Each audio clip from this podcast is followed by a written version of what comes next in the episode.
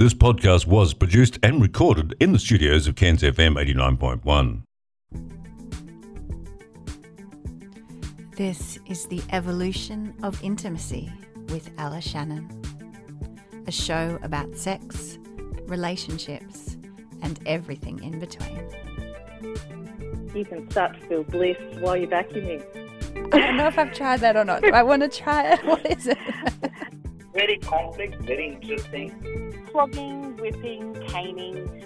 So there I was in my high heels and my little dress. So it is purely a stigma. Healthy sexual expression with other humans. I went to the local women's health centre and went, I think I'm a lesbian. Is there a support group? They don't know quite how to talk about it. It's actually a core skill in relationships. That has always worked for me. Welcome to Evolution of Intimacy, Kate. I'm so glad you've been willing to come and have a chat to us today about a topic that has a lot of stigma and is not necessarily mm. talked about widely, which is herpes. Thanks for coming on the show. Oh, you're very welcome. It's my pleasure. so, what is herpes?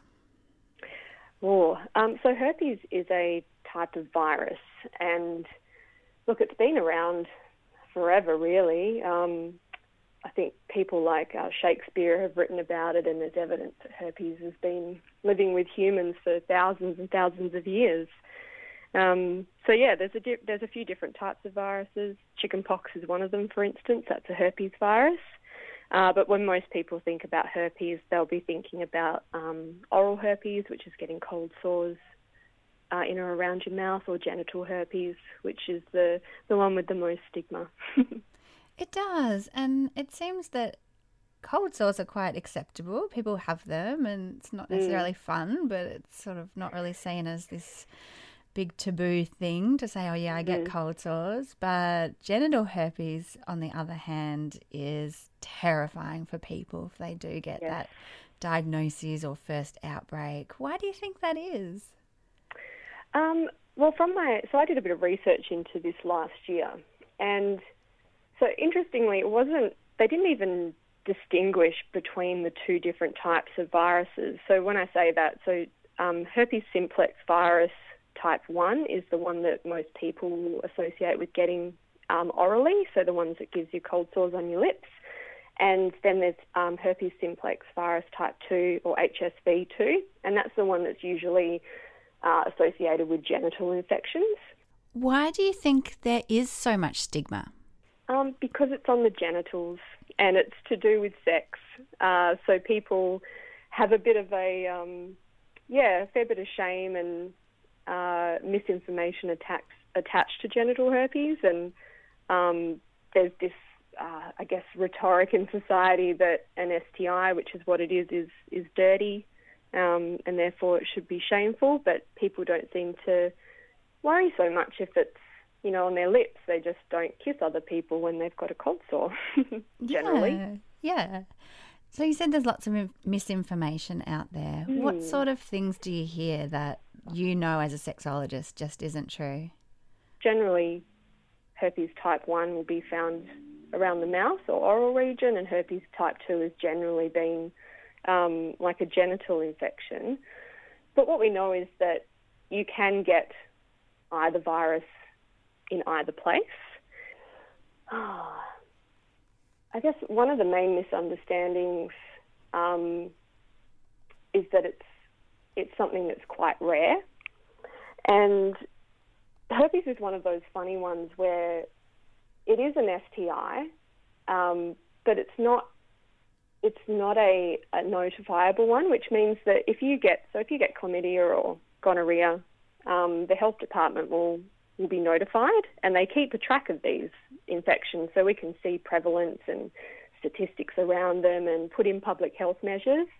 Um, but with herpes, no one really cares, I suppose, um, which is interesting because you know people in society care very much about it, but health professionals don't tend to.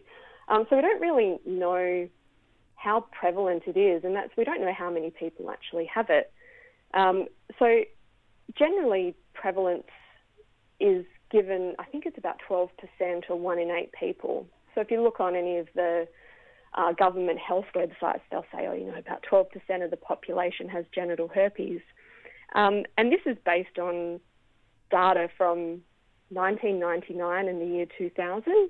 And essentially, they just took some blood samples from people from a diabetes study and tested for um, if they came up positive for HSV1 or HSV2. So this statistic is over 20 years old, um, and it also just tells us how many people in that little population had HSV2. It didn't tell us if it was genital or oral. 76% of those people had HSV1. Um, and so there's this there's this thing that people will associate genital herpes with HSV2 and they look at the stats and there's really no way of knowing how many people actually have it. Um, and so I think there's this, yeah, people feel very isolated when in fact, like a vast majority of the population will have one or the other. So it's very, very common. You are listening to The Evolution of Intimacy with me, Ella Shannon, a show about sex, relationships, and everything in between. Most of us have not been encouraged or taught how to talk about sex. They are curious. Hang on a sec. I'm a woman. Like, I have needs now. Whole new level of sensation and pleasure. I looked at my yoni before and after and I was like, hmm. oh my God. You may experience a range of emotions. What we associate as being related to one gender or another, it changes all the time. Pleasure is our birthright you're on these massive doses of steroids. I look like Bert Newton. I wouldn't have been attracted to myself. so they were just so happy to know that A, they weren't alone, and B, that this was like a legitimate thing. And that actually sounds really lovely and erotic, really pleasurable. It's a secret. Mind blowing. yeah. I guess people don't go advertising to each other that they have it either. It's something you probably keep quite personal, so therefore it just adds to that stigma of I'm the only one who's gone through this. Yeah, it does. It's not something that people really, I guess, are open or want to talk about because of that fear. Um, but we do find that when people, you know, open up to their friends or, or their family or their close circle um, when they've been diagnosed, suddenly all of these other people are like, oh, me too. Oh, yeah. wow. And you've got all of these people who are having pretty much the same experience. So, what would you notice if perhaps you feel that you've um, contracted HSV2 mm. genital herpes for the first time? What might that feel like or look like? Yeah, sure. And I just want to um, make a point on that is that you can get HSV1 genital infection. So when we talk about genital herpes, if someone has um, an HSV1 infection on their mouth, that can get transferred to the genitals. So when we say genital herpes, we mean HSV1 or HSV2, okay. which is why the stats are so difficult to interpret. Um, but yeah, just going on from that, uh, often you'll find initially uh, with the first infection, you'll get a bit of tingling on the skin. Um, so if you have a penis, that could be anywhere um, on the penis or the scrotum area. Um, if you have a vulva, that can be on the labia uh, or anywhere internal as well. Um, that can also come up on the thighs or the buttocks. And what you might see is some um, small red lesions that appear. Sometimes they look a little bit like blisters. Um, and if it's your first uh, episode of, of herpes, you may also feel like a bit coldy, like you've got a bit of a head cold or a flu for a couple of days. Is it dangerous? No. And I say, I say no living um, in a place, I guess, where like sexual health and um, access to, to medical care is quite, I don't know, free and easy, really. Um, the, the risks with herpes, so genital herpes risks, some people say, oh, what about if you if you have a baby?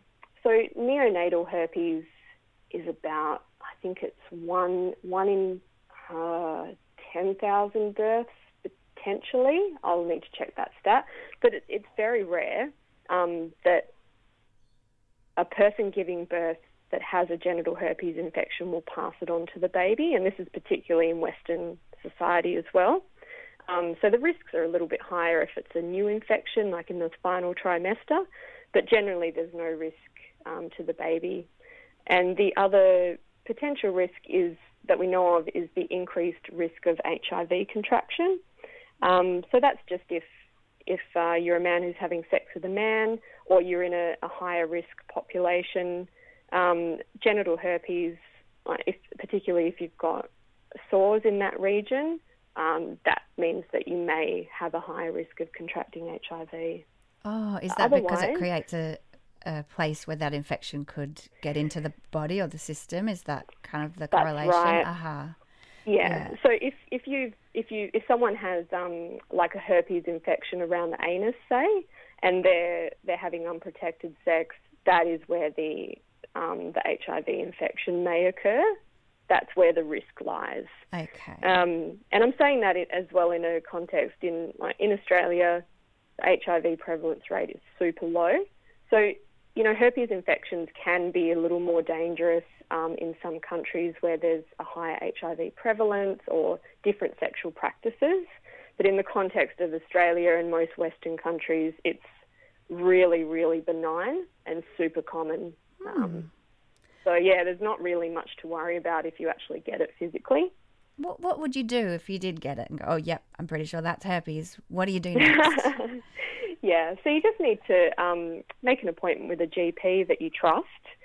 Uh, so the best way to, well, really the only way that you'll get a confirmed diagnosis is um, called a NAT test, nucleic acid something something, array test, I think it is. And they actually take a little swab. So you need to have a, a visible lesion or sore, and they will take a swab of that and just confirm that it is um, a herpes infection, and they'll be able to tell you if it's type 1 or type 2. Um, you can get a blood test, but again, if you don't, yeah, if you have symptoms, it may be able to confirm a likelihood, but if you don't have symptoms and you come up positive for HSV type 1 or type 2, that won't tell you that you've got a, a genital herpes infection. That'll Mm. just tell you that you've had herpes in your body at some point. Ha. Mm. Okay, that's interesting. And is there, like, can you get rid of it? Is there medications you can take and then it's gone, or, or what happens? Mm, so at the moment, um, there's no cure for it. Uh, so it just lives in your body. Um, so generally, if you've got an, an oral infection, it'll come out to the surface and then it will retreat back into your body and it'll stay around um, your cervical spine, so around the base of your neck. That just tends to be where oral infections live. Um, and if you get a genital infection, it will uh, go back into your body and stay around the sacral spine, which is right at the end of your tailbone. Um, what you can do is, I mean, if you feel uh, that you're getting a bit of a tingle or you feel like, oh, a bit run down, you know, I might might be um, going to get an outbreak soon because stress can definitely bring this on, as can um, like menstruation and just you know general burnout, um, which I know a lot of us are feeling at the moment. Uh, so if you're worried about it, you can start taking some antiviral medication, and generally that will be you know for a week. Um, when you start feeling symptoms, you take the antivirals for a week just to manage that episode. Um, some people can take what they call a suppression course. So you can take antivirals daily for say six months or so just to suppress the virus if it's something that's bothering you a little bit. Um, but I mean, really, there's no there's no cure for it, and it's very easy to treat um, topically or with the antiviral medication. Antivirals are brilliant. Great, great that there is Mm. um, something to support people through it if it is, like Yeah. you said, not something that um, they're coping well with.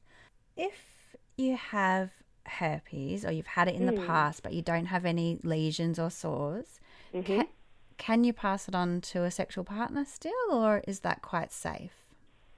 Um, look, you can. It depends.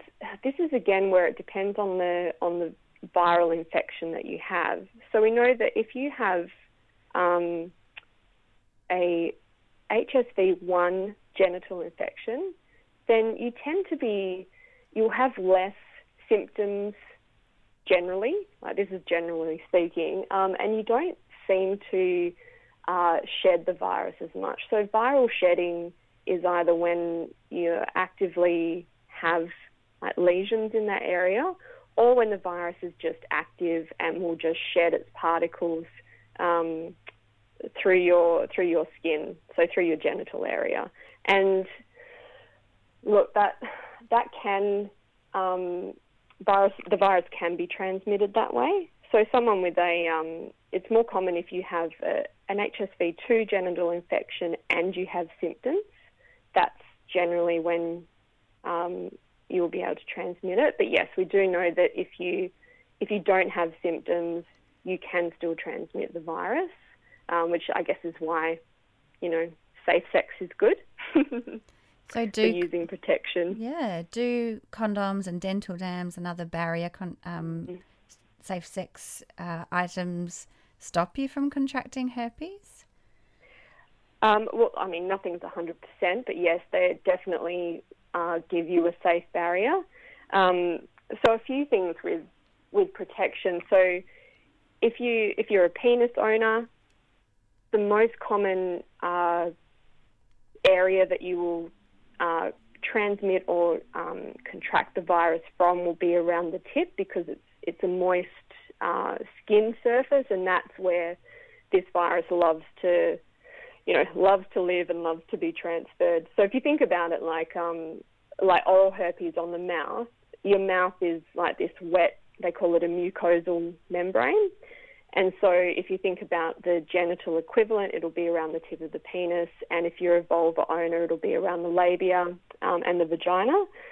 So, just if you think about that, the area for a vulva owner to contract the virus um, is a lot bigger. So, in fact, if you're a penis owner and you're wearing a condom, um, your risk is pretty low. Uh, with um, with vulva owners, yeah, look, dental dams are a great, great way to go. Um, or using toys and fingers rather than mouths. Yeah. Mm. So therefore, if you can share it with somebody, Mm-hmm. is it the type of thing that you should let potential new sexual partners know that you've had this in the past?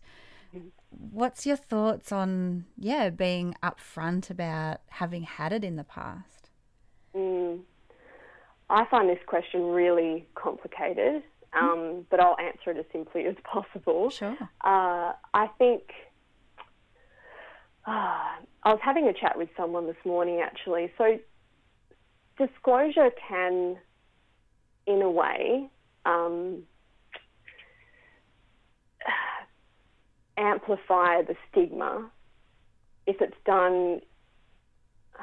I guess if it's done in a way where, you know, your diagnosis of herpes becomes, you know, the key factor of whether or not someone will have sex with you.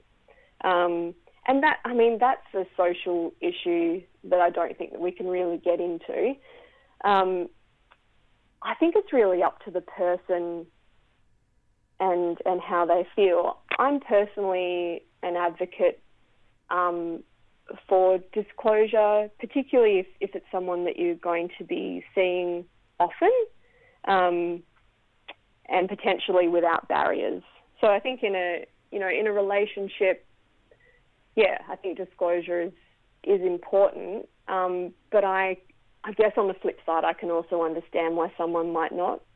Um, and oh, I think that's a bit of a personal conundrum for people to, to navigate on their own. Uh, there's a few things that we that we know in terms of whether disclosure impacts sexual behaviour.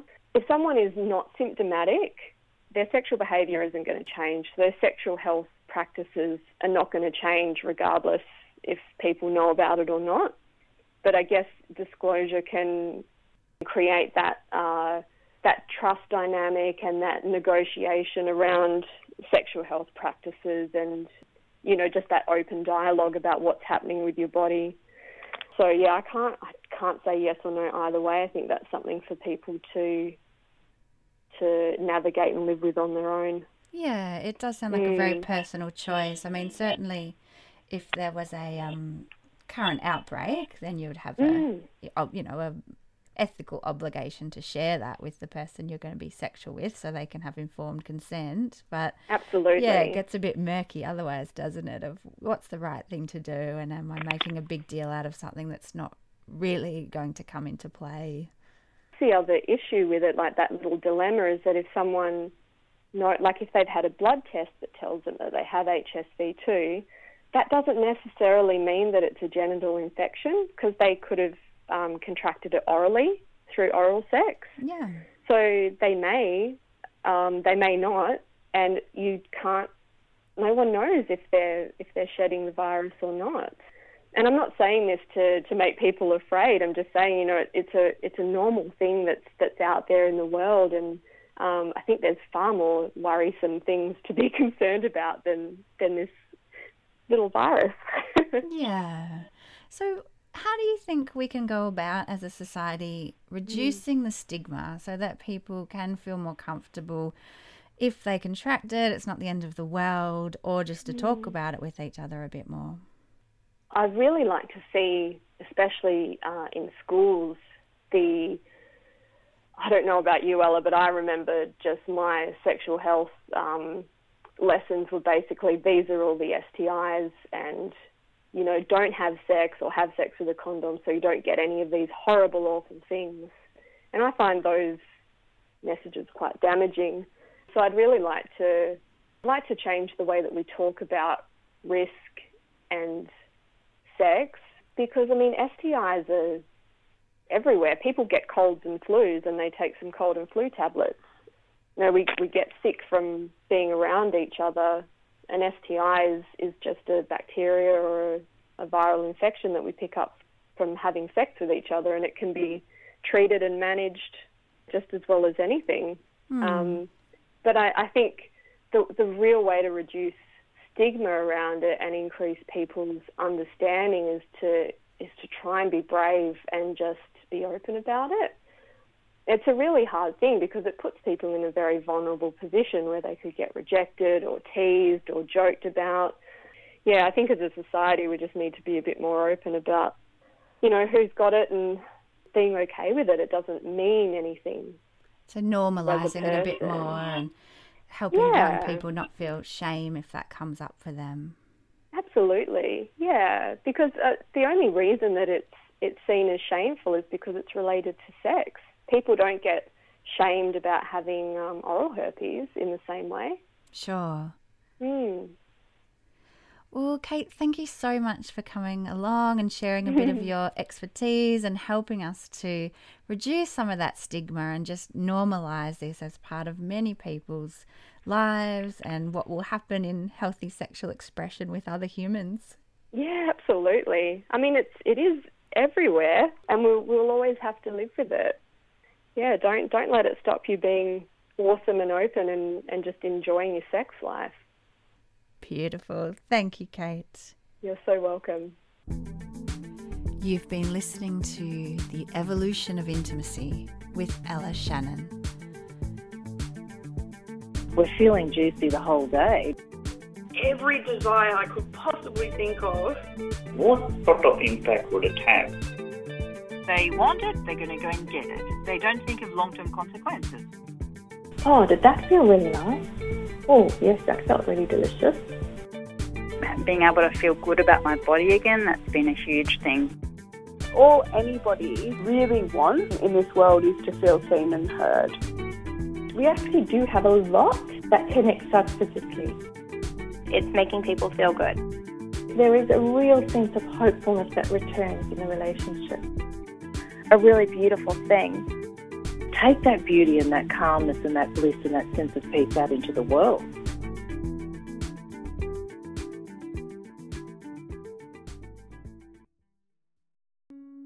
Thank you for listening, and I hope we've inspired you with our juicy conversations on this episode of The Evolution of Intimacy.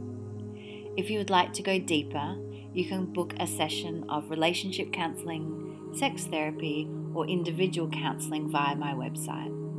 I work in person in Cairns, tropical far north Queensland, or I can meet you online anywhere in the world. Or you might prefer to go at your own pace with my 12 lesson relationship and intimacy online course. To book or to listen to previous episodes, visit my website, ellashannon.com, or follow me on the socials at Evolution of Intimacy. Finally, please go to iTunes and write me a quick review if you're feeling kind. Thank you, lovelies, and see you next time. This podcast was produced and recorded in the studios of Cairns FM 89.1.